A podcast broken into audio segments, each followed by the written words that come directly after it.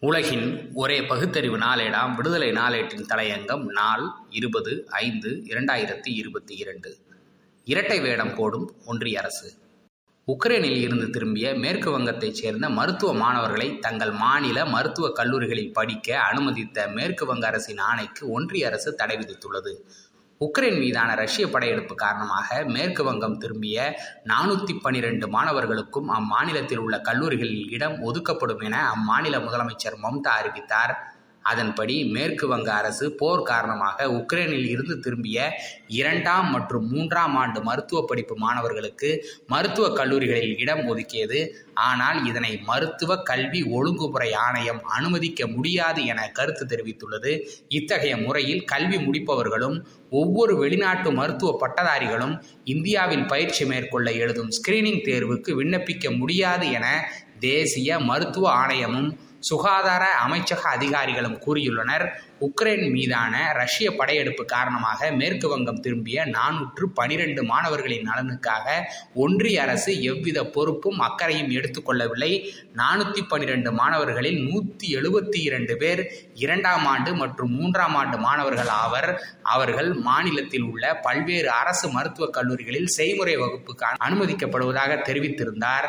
முதலமைச்சர் மம்தா மாநில அரசின் இந்த அறிவிப்பு என்எம்சியின் தற்போதைய வழிகாட்டுதலுடன் ஒத்துப்போவதே இல்லை என தெரிவிக்கப்பட்டுள்ளது. என்எம்சி கூற்றுப்படி வெளிநாட்டு மருத்துவ பட்டதாரி ஒருவர் தங்கள் நேரடி வகுப்பு செய்முறை வகுப்புகள் பனிரெண்டு மாத இன்டர்ன்ஷிப் ஆகியவற்றை ஒரே கல்லூரியில் முடித்திட வேண்டும் என குறிப்பிடப்பட்டுள்ளது. மருத்துவ கல்வி ஒழுங்குமுறை ஆணையத்தின் அதிகாரி ஒருவர் கூறுகையில் உக்ரைன் மாணவர்கள் தொடர்பான எந்த ஒரு முடிவும் எங்களிடமிருந்து மட்டுமே வர வேண்டும். தற்போது வழிகாட்டுதல் தெளிவாக உள்ளது. உக்ரைனில் இருந்து மேற்கு வங்கம் திரும்பிய மாணவர்கள் அரசு கல்லூரியில் செய்முறை வகுப்பில் கலந்து கொண்டால் அவர்கள் எஃப்எம்சி தேர்வு எழுத தகுதி அற்றவர்கள் ஆவர். இந்த அறிவிப்பு வெளியிடுவதற்கு முன்பு மேற்கு வங்க அரசு எங்களிடம் அனுமதி வாங்கவில்லை என்றார். உக்ரைனில் படித்த மாணவர்களை ஒன்றிய அமைச்சர்கள்தான் உக்ரைனுக்கு அருகில் உள்ள நாடுகளுக்கு சென்று பாரத் மாதா கி ஜே மோடி ஜிந்தாபாத் என்றெல்லாம் தாங்களும் கத்திக்கொண்டு எதிர்காலத்தை இழந்த மாணவர்களையும் கூறச் சொல்லி இந்தியா அழைத்து வந்தனர்.